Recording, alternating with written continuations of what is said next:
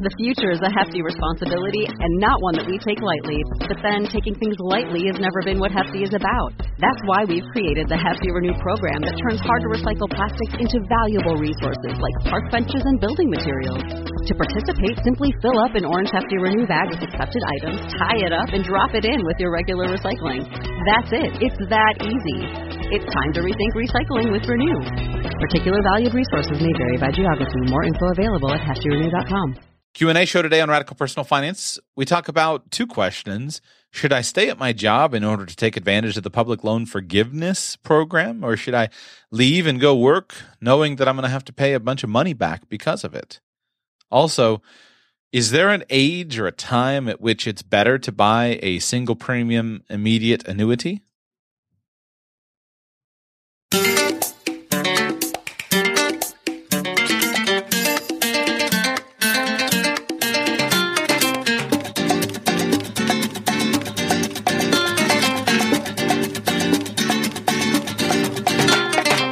Welcome to the Radical Personal Finance Podcast. My name is Joshua Sheets, and I'm your host. Thank you for being with me today. Fridays we do Q and A. Q and A is a good way if you want to ask me a Q. I can try to give you an A. Try to give you some ideas to guide you toward a rich life now and financial freedom in 10 years or less. That's the theme of this show, and today we continue that theme.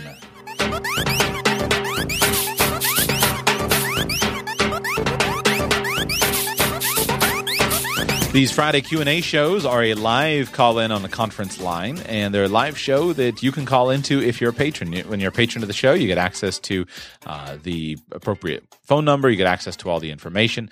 Uh, you can find all of that at radicalpersonalfinance.com slash patron, radicalpersonalfinance.com slash patron. This is one of the benefits of... Um, supporting the show directly. And I thank you to the over 200 of you who support the show on Patreon. RadicalPersonalFinance.com slash patron. And let's get right into the questions today. Joe, welcome to the Q&A call. Uh, how can I serve you today? Thank you. Uh, I've been a long time listener and just love the ideas from this show. Basically, my question kind of encompasses lifestyle design, financial freedom, all the ideas we've been talking about. So here's the scenario. Uh, I went to about 10 years of school, so I have my I'm a psychologist in Upper Midwest State, but I have about 200,000 in student loan debt. Um, so scenario one is I stay at my current nonprofit for about another seven to eight years and get the public loan forgiveness. Um, so drop that down to zero, but make quite a bit less per hour than I could maybe in private practice or with a private group practice or something else. Um, or scenario two is that under the new Obama student loan repayment plan where it takes 20 years and you pay 10% of your income per month and then after 20 years it's forgiven. But under that scenario, all of the accrued interest is taxable. So my 200,000 will grow to about 500,000.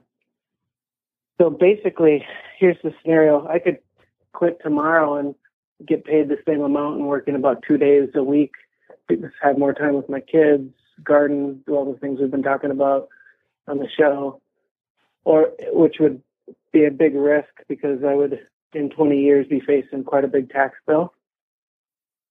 So that's kind of the gist of my question, if that makes sense. Wow. So, how much are you making now working for a nonprofit? Uh, it comes out to be about $35 an hour. And I could be pulling in, like private practice would be anywhere between 70 to 120 an hour, depending. If you went into private practice, and I don't know much about psychology, if you went into private practice, would you be working easily in a situation where you're with a, a, group and you just simply show up to the office and, and, and sit and talk with people? Or would you be responsible for all, everything else associated with running the business? Uh, you know, finding clients, um, renting the office, just all the other stuff associated with the business? So that's a good point. I have a, a different opportunity that's in the middle. So I have my current one at about 35 an hour. I'd have a group opportunity that I'd kind of drive about an hour away and I'd have all the clients there at about fifty dollars an hour. Um, and then I'd have private practice, which is, you know, I, I, would do everything myself, but get paid a lot more. And I have a above average interest, obviously, in financial matters and running businesses. So than other potential people in my class and things. So hmm. it wouldn't be that much to learn, I guess. Do you? Yeah, there's certainly not that. Running a business is not all that difficult. Learning how to um, figure out which tax form to file is not that tough. Signing a lease is not that tough. The challenge just is just simply having the marketing operation set up to where you're going to have a steady mm-hmm. flow of clients. So that's yep. that's that's the major challenge with every business is what's going to bring the revenue in the door. Do you so so at the moment you're currently uh, how much are you currently paying on the student loans? Are you on a percentage level or, or what what's the payment plan that you're making on them right now? So thanks to you and the show, I've kind of figured out my taxes where I can pay close to zero because they, they do it on adjusted gross income. Mm-hmm. And because I'm contributing to 401k and doing other things to lower my taxes. So basically, I could pay zero for the next 20 years, but then I'd be faced with a $500,000 tax bill if I if I don't stay at a nonprofit. But you said if you stay where you are, you just have about another seven or eight years, and then you could have them all forgiven, yep. right? Yep. Do you like the nonprofit? It's good enough, but it's a nonprofit with a lot of kind of incomp- incompetent management, and that's why I left my name off. um, man, is the nonprofit is it really draining as far as the number of hours required of you to do a good job? Is it a sixty-hour week thing, or can you just show up, do a good solid forty hours, and be done?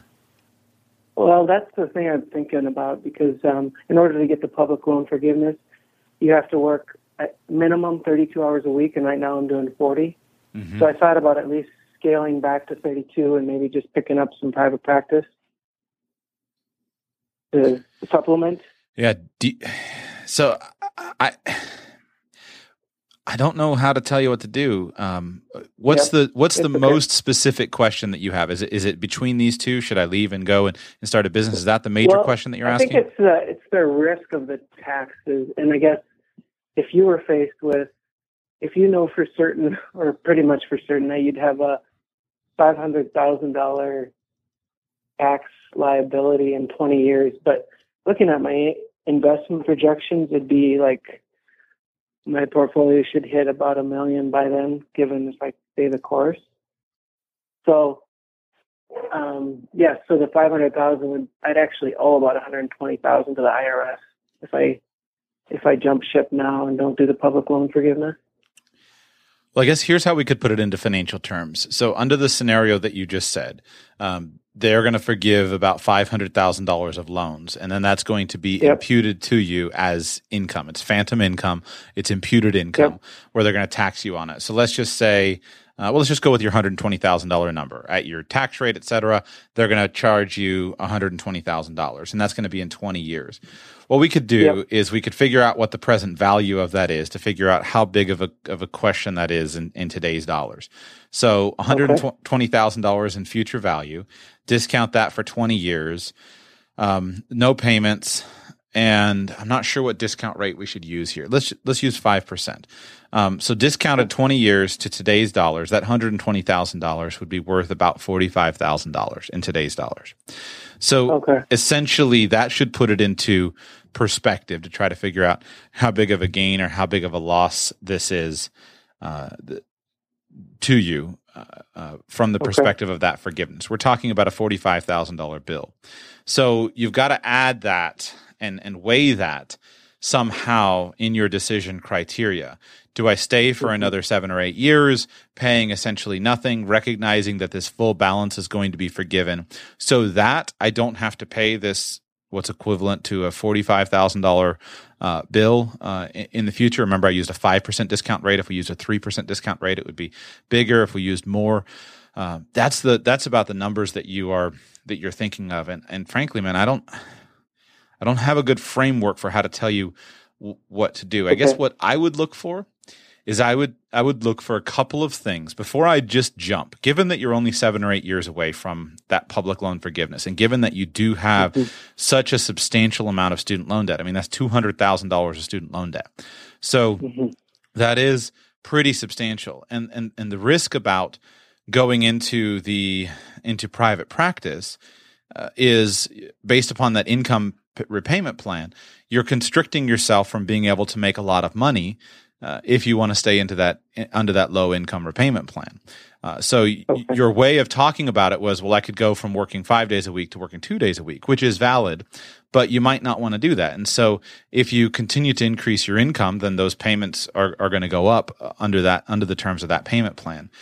Uh, if I were in, in, in your shoes, I think what I would first look at would be number one, can I pull back a little bit on the work that I'm doing at, at my job and arrange a deal that's going to free up some time while I'm still making enough money uh, at the current situation. You owe your employer uh, a solid week's work, but if they only require you to work 32 hours, can you work a very productive 32 hours instead of 40 hours in order to keep yourself in this loan forgiveness um, um, situation?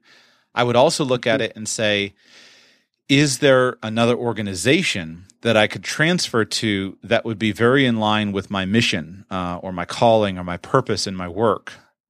that might be a better work environment. So instead of just simply because because you don't want to. I mean, it, it's a really tough call to say, "Oh, I'm going to go for seven or eight years to a job that I'm not all that interested in, doing something I don't really care about, uh, with an organization that's dis- dysfunctional." It's hard to do that just for the sake of student loan forgiveness. You could do it, mm-hmm. but you could also go and find another organization that would fit in under these criteria and perhaps would do some work that's really meaningful to you. So, is there mm-hmm. another not for profit organization? that exposes you to the marketplace, that exposes you to uh, to the ideas that uh, that are important to you, that gives you time to spend time not only working with patients but also doing research, perhaps that could be important to you, and can use a transition there to solve the financial problem and to solve the creative problem of wanting, you know, doing work that matters. Another thought is can you invest the next seven or eight years in some way that's going to really make a major difference once you finished out that term. So that's where my mind went for you as a, as a psychologist. My mind went to some sort of research project. Can you mm-hmm. view this period of time as uh, I don't know if you have a, a what, what, degrees you have, but can you view this period of time as a PhD uh, research project? Is there some uh-huh. significant area of research or focus that you'd love to dig into? And for the next seven or eight years, you are intensively investing in making a contribution to this area of research. You're establishing mm-hmm. your platform and your brand. You are writing in whatever way is appropriate to your industry. So you're establishing yourself. Then at that point in time, in seven or eight years, when you leave the umbrella organization and go into private practice, instead of being able to bill 50 or 70 dollars an hour is there some way that you can dramatically transition that to a much higher hourly rate through the investment of time over the next 7 or 8 years this is essentially what you see yeah. Many people in government do where you know people will go and work in the government for a period of time and they use that to establish their credentials and their connections and usually to build their political power and then they go and they get a job for a lobbying organization and they go and get a job uh, or for you know a major bank or, or or something like that. And yes, they put many years working in that government organization at a relatively low pay, but on the flip side, they get paid seven hundred fifty thousand dollars a year to work as a lobbyist because of all the connections they've built. So you can take that strategy and apply it in hopefully a less evil way, just by by built using the the seven or eight years to advance the cause of your organization and build the connections, build the network, so that on the backside, you can step into something much more lucrative if that's what you want, or or much more financial. So that's the best idea okay. I've got. Um, does does that no, resonate you. with you? Yeah, no, that's helpful, and it's just nice to run it by someone. Thank yeah. you. I mean, in the in summary, uh, discount the, the numbers, uh, but this, these are not small numbers, and if you can keep it where you're not, but they're not massive. Uh, but if you can keep it to where you don't have to pay that two hundred thousand dollar student loan, and you're going to get it forgiven, and you can basically make zero payments, and you can work in a less than stressful job over the coming years, and if that if this stage in your life is appropriate, then uh, I would encourage you to to consider and look for look for that. So, cool. Okay. Let's go on. All right. Thank you, mm-hmm. Frank. Next question. Sure. Um, can you hear me? I'm on a speakerphone. Sounds great. You need to pick up? Yeah. Go ahead and pick up. Okay. It'll make better audio, but I can't hear you. Got it? Yes, much better. Thank you. Hello? Yep, go ahead. All right, great. Um, okay, my my question is kind of re- the reverse of what you were just talking about. Um, I'm interested in single premium immediate annuities, um, and I've been fascinated by these things because they basically pay you to stay alive.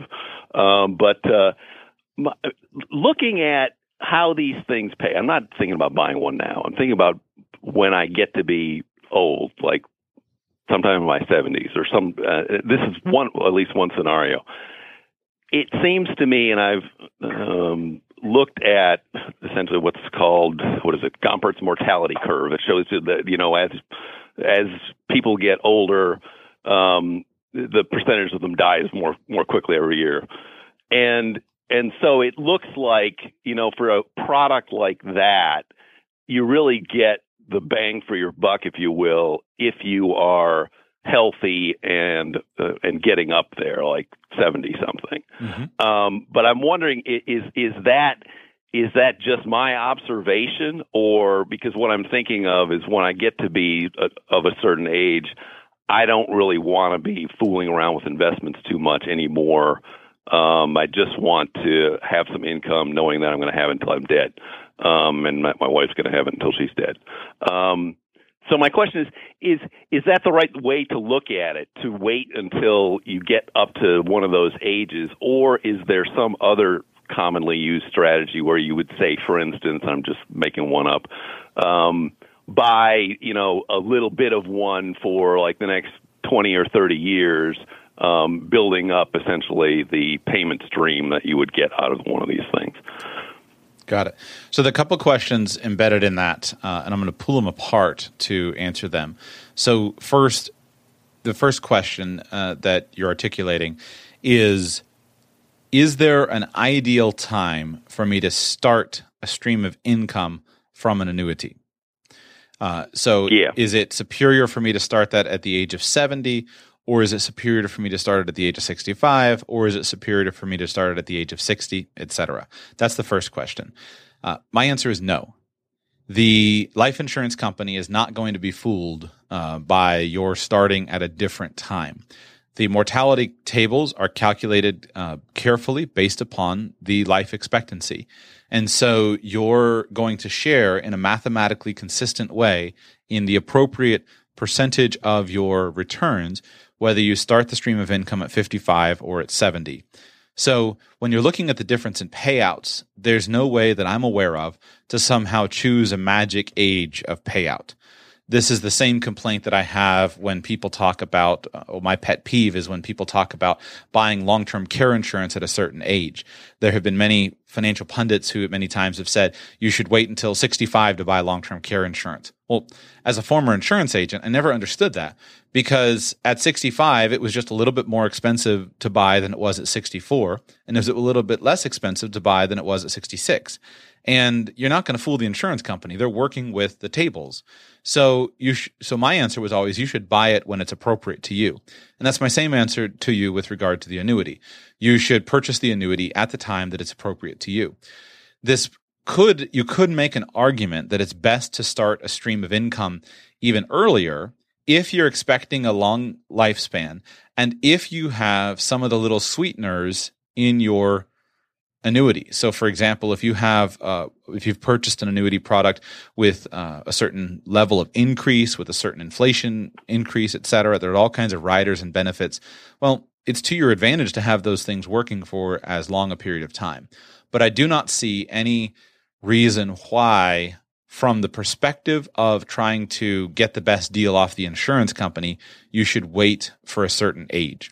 If you're going to live to be 100 years old, uh, you're going to get a great deal if you start your annuity stream at 50. You're going to get a great, a great deal at 60 and a great deal at 70. You're just going to get a great deal no matter what.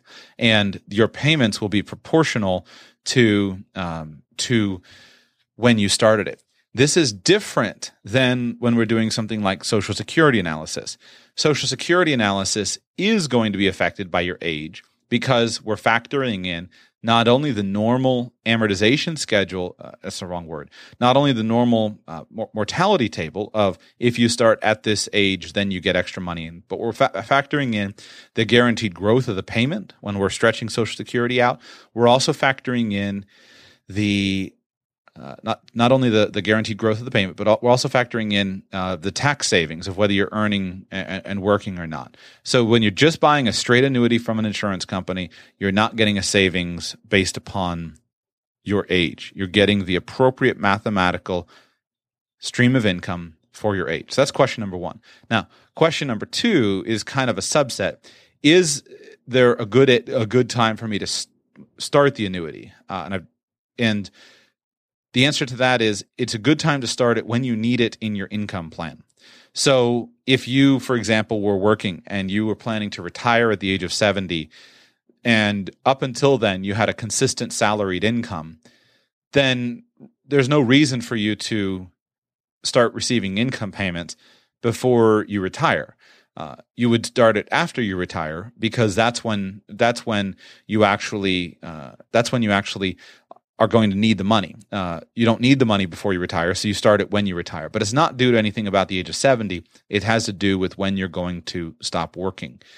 And then, and, the, and so you plan it, you plan to buy the annuity when you need the stream of income as it relates to all of the other factors in your financial plan. And then, uh, I guess point number three is the question of should I buy uh, an, imme- an immediate annuity uh, or, or not? So, this is one of the distinctions you made is when should and it's another question when should I buy an annuity? If you're going to buy an immediate annuity and so for those who are not aware of what this means a single premium immediate annuity means that you take a large lump sum of cash you give it to an insurance company and you immediately annuitize the money. You've given them a single premium a large basket of cash and you immediate annuity you immediately annuitize the money. So you receive a payment the very next month the idea behind this type of product, and this is heavily um, and rightly so, uh, is heavily promoted, and and I'm glad that it is in the financial press, is because you are only getting the pure benefit of the insurance. You're not particularly buying it as an investment product 20 years earlier. You're not particularly trying to use it as a tax shelter. You're just buying an annuity. This is the simplest type of annuity, which is why people often recommend it. Uh, you're going to buy it when you have the money and when you want to receive it, uh, receive the income immediately. There can be times that you want to buy an annuity before you need the payments. And so that's almost the subset. It's not related to because you identified a, a, a SPIA, a single premium immediate annuity, but there could be times where you would wish to purchase a certain type of annuity product, uh, perhaps at 50 or 55 or 60, that has certain built in features to the contract that are valuable to you and you'll buy it at 60 but you'll defer the income until a certain future date at which you need it uh, so you do have to make that decision separately that's not applicable with a single premium immediate annuity but it certainly is applicable with other uh, with other financial planning factors Is there? I mean, is there? I mean, looking at a deferred option uh, between a deferred option and a um, uh, an immediate option. Uh, what would worry me is that I'm, I'm going to die in the, you know, suppose I were to buy it at 60 for um, to go into effect when I'm 75 or 80 or something. Um, my worry would be I'd die before I'd get there, um, and that I might have a better um, idea of what my health is going to be like if I just wait until I get there. Um, but obviously you're going to pay less when you're 60 than you would when you're 75 or 80 up front uh, for the same um, stream of income. Is is it just math? Is it about the same, or is there um, something to be said for one over the other? Well, there's two. So here's the reason not to buy an annuity early. So uh, do I still own an annuity? I think I own. Yes, I have. Um, I own a deferred annuity um, in uh, one of my Roth IRAs, uh, and so I own, I own an annuity. Now I don't necessarily recommend that. I did that because one of the things that I wanted to do when I was insurance agent, I wanted to, if possible and if reasonable, I didn't own all of them, but I wanted to own all of the products that I sold so I could understand what they were like and how they worked from the inside. I could see the, the, the statements and all of that. So um, I don't. It's not generally a great uh, a, a, great plan, but it, it, it's an okay plan. Uh, the reason so the re, here's the reason why you don't buy an annuity very early on. It's the cost. an annuity contract will have two sets of expenses. It will have the the investment expenses from the underlying mutual funds of the uh, of the company, uh, or of, and here I'm I'm specifically referring. We need to break out the difference between a variable annuity and a fixed annuity. So I'm going to assume a variable annuity for the sake of this example. So when you buy a variable annuity, that means within the annuity contract you own mutual mutual funds. These are technically using insurance language. These are called sub accounts. Uh, they're not called mutual funds, but they are the equivalent of mutual funds. They just have a different name. So you own within the annuity, mm-hmm. you own these mutual funds. And those mutual funds have all of the normal expenses associated with them of any other mutual fund out there. Uh, they have the investment expenses, they, they have all the expenses. In addition to the cost of the expenses of the mutual funds, you also have the cost of insurance. So the cost of that insurance will vary depending on the annuity contract. It will vary, and it will be partly uh, it'll be partly uh, the mortality expense. Uh, it'll be partly any kind of additional insurance expense that the insurance company is charging for an extra investment benefit. For example, does this have a guaranteed minimum income benefit or a guaranteed minimum withdrawal benefit uh, or some of these other things that the insurance companies have come up with that are, are charged? Mm-hmm. So you have generally higher expenses than you do with just straight mutual funds. That's the reason why you wouldn't buy uh, an annuity at an early date. Because if you're going to own it for 20 years uh, and you're going to uh, uh accumulate the money uh, over time, you're going to have higher expenses. Uh, you know, my yep. my the annuity, one of the variable annuities that I own um, in one of my Roth IRAs, uh, right now it's just sitting in cash. I don't have it invested any longer, but I intend to take it out and, and and move it into something else. But if I were to compare that side by side to the lowest cost Vanguard mutual fund, my annuity would come out behind because of the higher expenses. Now, the reason why yeah. you would buy an annuity at an earlier date is because you're going to get a benefit from it fr- from it during that period of deferral. So if you let's say you sell a house, you, you, know, grandma dies, leaves you a house, you turn around and sell it, and you've got this four hundred thousand dollars that you didn't particularly plan on. You could take that four hundred thousand dollars and you could take it and contribute it into a deferred annuity. And so you just take the insurance company a lump sum of four hundred thousand dollars what would be the benefits to you from that? Well, the first one that you would get with the annuity is you would get tax deferral. So annuities are uh, the tax in an annuity is deferred until the time of distribution. So if you were going to compare that to another type of investment where you were going to be paying, say, short-term capital gains or ordinary income taxes year by year, then you could get some tax deferral with the annuity. This is an important one, but it's also can be oversold simply because there are many mm-hmm. ways to accomplish tax deferral. You could take that same $400,000, buy a, a, another uh, rental house, and you're not going to be taxed on the growth of that rental house until you sell it. So you're getting tax deferral in, in two places. But that is one compelling feature of an annuity is you get tax deferral on the growth of the money. So if you if your plan if your AB option was I want to invest this in mutual funds, but your only choice was to put the uh, uh, $400,000 into a taxable mutual fund account, uh, which is going to be generating some dividends and some uh, uh, some taxes year by year, or you could buy that same portfolio within the annuity. You may be better off simply based upon the tax deferral to put it into the annuity. So that's one option, especially as you climb into a higher tax bracket. It should be considered and the numbers should be calculated. Another benefit of the annuity will be could be that it could give you some creditor protection. So you could take four hundred thousand dollars by going ahead and putting it into the annuity. Uh, depending on the state creditor protection laws, you could gain some creditor protection that you wouldn't have when it's just simply sitting in a taxable brokerage account. Uh, it's a benefit that's of the, the that's the o, that's the OJ plan. exactly, that's the OJ plan. So, and and that does need to be considered.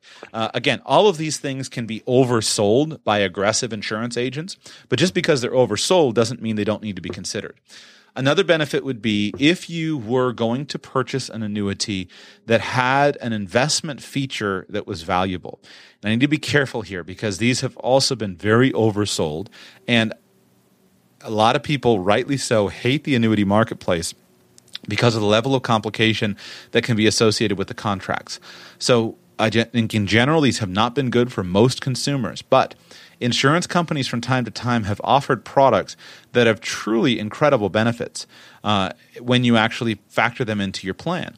And so let's say you took this $400,000 and you were looking at an annuity contract and you found one that, with careful, rigorous analysis, demonstrated that it had a benefit. Say it's a guaranteed minimum income benefit that could be very helpful for you in your uh, financial plan uh, for retirement. You might go ahead and choose to just buy that thing and have that be there as a component of your income plan for when you're going to retire at the age of 70. There's no disadvantage to buying a deferred annuity at an early date. And in fact, your, your question about I'm concerned about dying, that's where an annuity could really shine beyond even investing the money into, say, a, a, a brokerage, some mutual funds and a brokerage account. Most annuities will come with a standard death benefit. Uh, and these death benefits, you can usually choose a couple of them depending on how much you want to pay. But you can come with, with a standard death benefit that will guarantee the greater of either the initial contribution to the account or the value of the account at death. So let's get, say an example. Pretend I'm 50 years old, grandma died, I sold her house, and I have $400,000.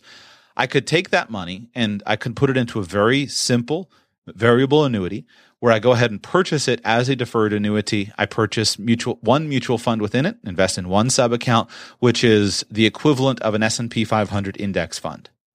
Now, 3 years later, the stock market uh, turns down and we wind up we're a situation where my $400,000 account has declined in value to $250,000 and I die that year my wife or, or, my heir, my beneficiary, would not receive $250,000. My beneficiary would receive the total original contribution of $400,000 to the account. And so that can be a compelling benefit. Just the death benefit itself can be a compelling benefit in some financial planning situations. Uh, it can go the other way as well. If the if the S and P 500 has increased in value from four hundred thousand dollars to um, $600,000 and, and now my annuity is worth $600,000 and I die, well, then my beneficiary would receive the higher amount, the $600,000. You can also, in many annuities, you can purchase a ratcheting feature. And so this costs a little bit extra uh, as far as to purchase the insurance. Uh, but the ratcheting feature will allow that the value of the portfolio on the uh, uh what's it called the, con- the, the contract date, the anniversary of the contract date, uh, ratchets up as far as the death benefit. So let's assume that you bought this annuity at the age of 50. You intend to take the money out at 70, but you want to be careful about uh, the death benefit for your beneficiaries. So you invest $400,000 into the contract. The next year, the contract is worth 450 and pretend after, after 10 years, the contract each year has, it's gone up and down, and it's up and down and up and down. But at the age of, of 50 uh, what number did i say? You invested at 50 so, so 10 years later at the age of 60 the, the contract is increased in value from 400000 to $700000 well if you've purchased this ratcheting feature then let's say the market slides down for the next six years uh, uh, and you're now at 66 years old and the account value has declined from $700000 back down to um, you know $300000 for whatever reason. Well, if you die at 66 years old and if you purchased this ratcheting feature in the account, your beneficiary would get $700,000, whatever the account ratcheted up to at the anniversary date of the policy, whatever that highest amount was, that's what your beneficiary would receive. So you could see some scenarios where, in a financial planning context, that could be extremely valuable. Uh, and it could be extremely valuable, especially for that death benefit. Uh, and I, I'm trying to think of a case. I feel like I worked on one of these where I proposed it because of this, uh, but mm-hmm. but I don't think uh, so. I can't grasp the details. So I'm kind of making this up um, because it's fuzzy. But but if you if I were working with somebody who had a uh, let's say that they were they had were late savers. Uh, they were in their they're 50 years old, something like that. Uh, they had just started. To, they had made some mistakes, lost some money, closed a business, whatever. Now they have some money, but they need to invest aggressively for retirement because they're short on time, and they want to invest aggressively they continue. Let's say it's a single income household. Husband is earning wages, spouse, uh, wife is at home, uh, and they want to invest aggressively into a stock heavy portfolio. They intend to keep working and doing a lot, but they're concerned about um, uh, they're concerned about making sure their spouse is okay. And let me sweeten my my scenario and just say that they're uninsurable. They've got some medical condition where they're uninsurable. Well, I could use an annuity contract uh, as a form of death benefit. And I could use a simple, inexpensive annuity contract, um, per, put the majority of the money into that annuity contract, whether it comes from a 401k or it's taxable money, doesn't matter. You don't get any, any additional tax deferral from uh, an annuity on top of a 401k money. But I could move a 401k into that and I could purchase that ratcheting feature within the contract invest the money aggressively, hoping for substantial gain, and have it effectively serve to protect the interests of the wife by making sure the death benefit is there. So a lot of people get don't they, they don't see we make they make this blanket statement about annuities saying oh annuities are bad. No they're not. They just have features. And yes they're oversold. I agree. Uh, they've been oversold and and and i think abused. But these features for a good financial planner can be very valuable. And the only downside to owning a deferred annuity at an early date is the annual cost. Uh, is am I paying a higher level of expense for the funds and for the cost of insurance within the contract on an ongoing basis?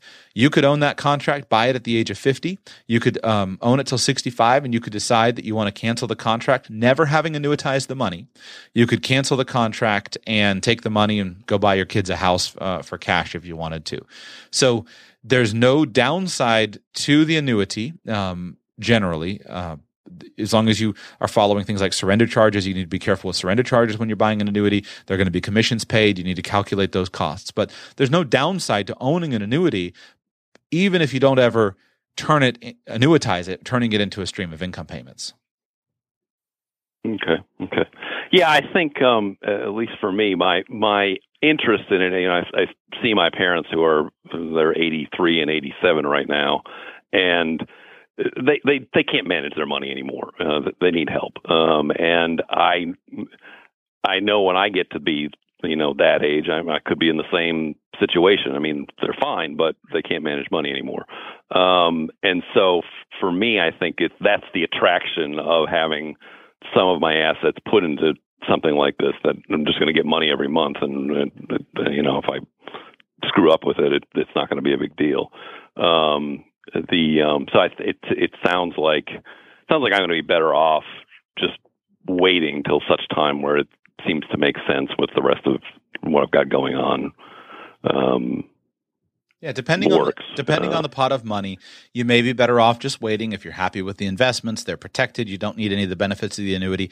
You can just wait. You'll you'll you'll probably incur a lower cost, and you'll be able to have it for the future. Um, the only reason you wouldn't wait is if you see a product which is being offered at uh, an extremely compelling interest rate. So, for example, the fixed annuity market has fallen apart uh, over the last uh, you know eight to ten years. But yeah, but imagine if you had purchased a fixed annuity at a much higher interest rate, how happy you would be. Uh, so, in this case, in 1981 or exactly, something. exactly. and so you've got to kind of compare it in some ways to purchasing a long term bond. But you, the, you, there used to be you could get some excellent rates on a fixed annuity product where you were essentially purchasing a CD, a long-term bond, that type of fixed income uh, equivalent. But to, to response to your to your parents and and their uh, you know and their income, I don't know what the financial. I don't. Number one, I don't. I hope to never stop earning income. I don't ever want to retire in that sense. Um, but if I ever, you know, if I do, that'll be the, that'll be the, something to cross that time. And I don't know what financial products will look like in 40 years. But if I were retiring today, ceasing having earned income, I would have a portion, perhaps even a significant portion of my income invested in a variable income annuity, in a, vari- a variable annuity, and I would take what's called a variable income plan. Let me explain um, why I think this is so powerful. You've got to have some fixed base. But what a variable income plan does, when you annuitize a variable co- uh, annuity, So to define our terms again, a variable annuity has it's an investment product that has contained within the annuity contract variable sub accounts, mutual funds. Uh, there are two stages to the ownership of this type of variable annuity. You uh, in the beginning stages, you purchase what are called, using insurance lingo, accumulation units. So each time you're not purchasing shares of a mutual fund, you're purchasing accumulation units, which are equivalent to shares of a, of a mutual fund, but they are the insurance um, um, course. They're the insurance component uh, of that. Then you annuitize it. And at that point in time, what you do is you swap out your account value for of, of accumulation units for what are called annuitization units. And you purchase this certain set number of annuity units. So for the sake of simple math, let's assume that you've purchased 100 annuitization units. From that point in time, you receive a, a, an income. And you receive a check every single month going forward. Uh, and that check can be guaranteed for your entire lifetime. It can also be just like with any annuity option, it can be guaranteed for your lifetime. It can be guaranteed for your lifetime and your spouse's lifetime. It can be mm-hmm. adjusted with any option. So I could have it for 100% of my lifetime, but if I die, my wife gets two thirds of the income, or 50% of the income, or 75%, or 100% of the income for the rest of her life. Uh, we can adjust it where there's a period certain component of it, where if we both die in a car accident today and I just started taking my first month's income, my beneficiaries will, will get 10 years or 20 years of income, however, whichever one of these options I choose. So we can guarantee that the money's going to come out. But the way the money comes out is it comes out based upon the current value of those um, annuity units that I own.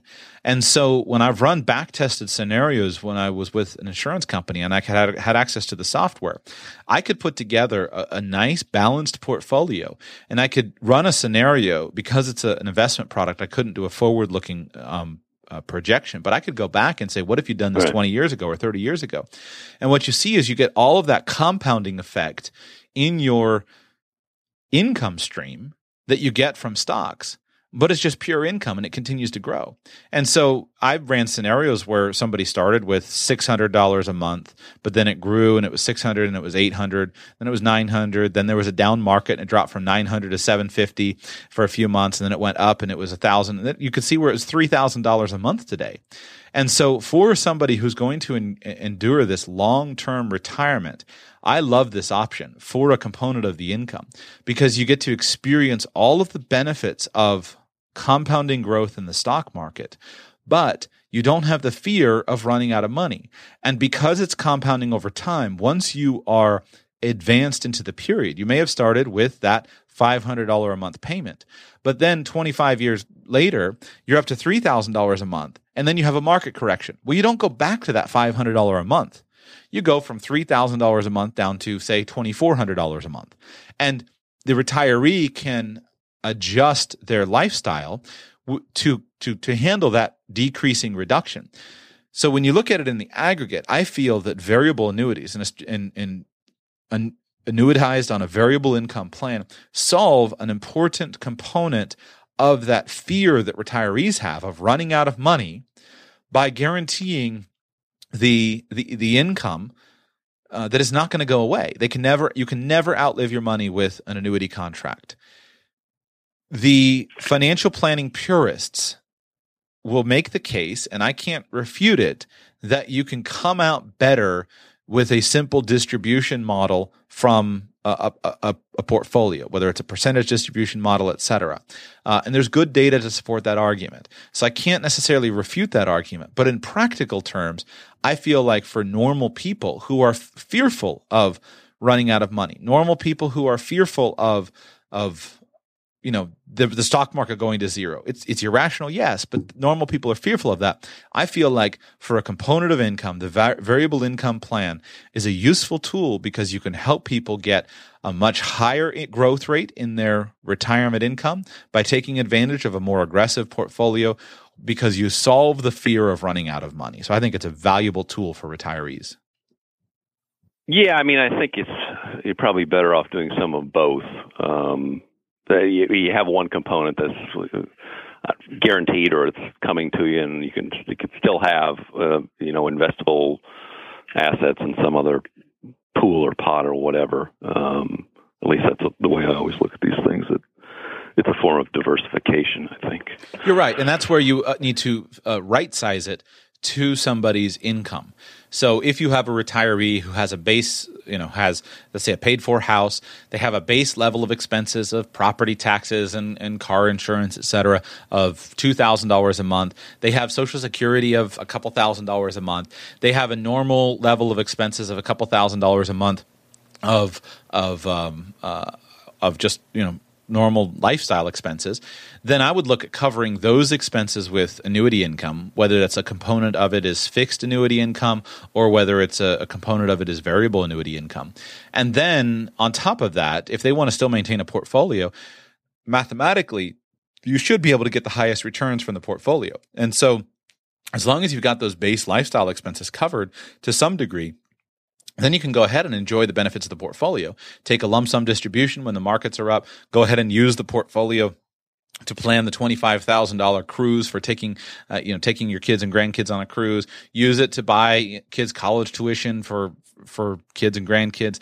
Those types of things, and those things work really well to be able to be pulled off of a portfolio. So, as with anything, uh, it's just a tool that needs to be applied in the right context. If somebody needed a you know, I got to have $10,000 a month and I don't have much money. Well, we're going to have to figure something else out. But as a component of the plan, it's powerful. they better keep working. For most people, yes, they better keep working. oh gosh. Well, yeah, and I think that that answers it pretty comprehensively. Thanks. Great, absolutely. Any other question you'd like to ask while we're on the phone here? Um, personal ones. Sure, go ahead. so when are you going to shave that beard? you know, uh, I have see, I haven't shaved this beard in was it been three or four, four, four months, something like that. And uh, I always thought it would be fun to have a big beard, and and the most the biggest ones. I always thought it'd be cool to have a, a really sweet mustache, uh, but uh, it might be coming soon. We'll see. Uh, I don't get quite so many kisses as I used to from my wife during the the presence of, of a large mustache, and I like kissing her, so we gotta we gotta adjust for that. Uh, well, my, my wife likes whiskers, but not that many whiskers. indeed, indeed. So we'll see. Well, cool. Thanks for calling in, uh, Frank. I appreciate it.